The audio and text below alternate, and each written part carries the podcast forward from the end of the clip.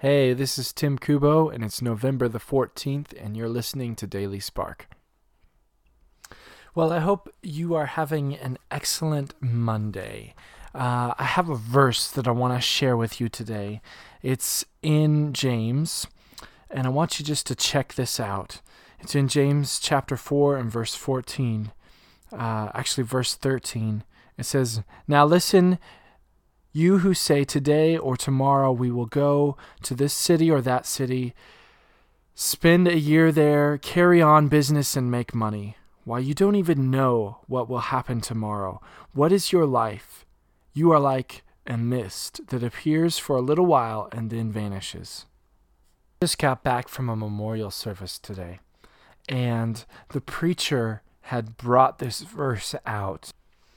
And he talked about it a little bit and shared some thoughts on it. But as I looked at this verse, uh, I realized that my life is very, very short. And I realize a lot of you, you're probably pretty young. You're uh, listening to this Daily Spark and you're thinking, man, Tim, I don't even have to worry about that. I'm young. I have my whole life ahead of me. And that's probably true. But a lot of times when we're young, we're looking at what college we're going to go to and we're planning for the future and what career we're going to get into and all these things. And not taking into account that our life is like a vapor. And not taking into account that because we have so little time, we need to be spending our time and our energies and our efforts on bringing glory to the kingdom of God. And so, as you prepare and as you think about the future, don't neglect, don't forget that we have very little time on this earth, and the most important thing is the kingdom of God. I was reminded of that today.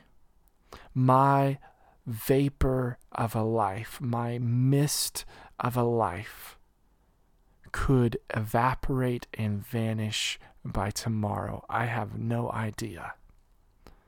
But I hope and I pray that my life brought glory and honor to the name of Jesus Christ. That the way I spent my couple of seconds upon this earth would be would be seconds well spent. And so I hope that you are thinking about that and thinking through that. Let there be an urgency to your life and the message of Jesus being brought to people that you communicate with and you hang out with and you go to school with and you go to work with because we don't know how much time we have left and how long it will take for our vapor of a life to evaporate.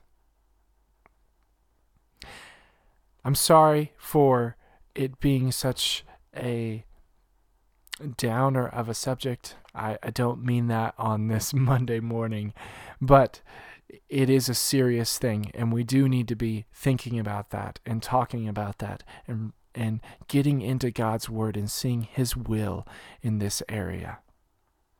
I will talk to you again tomorrow on Daily Spark.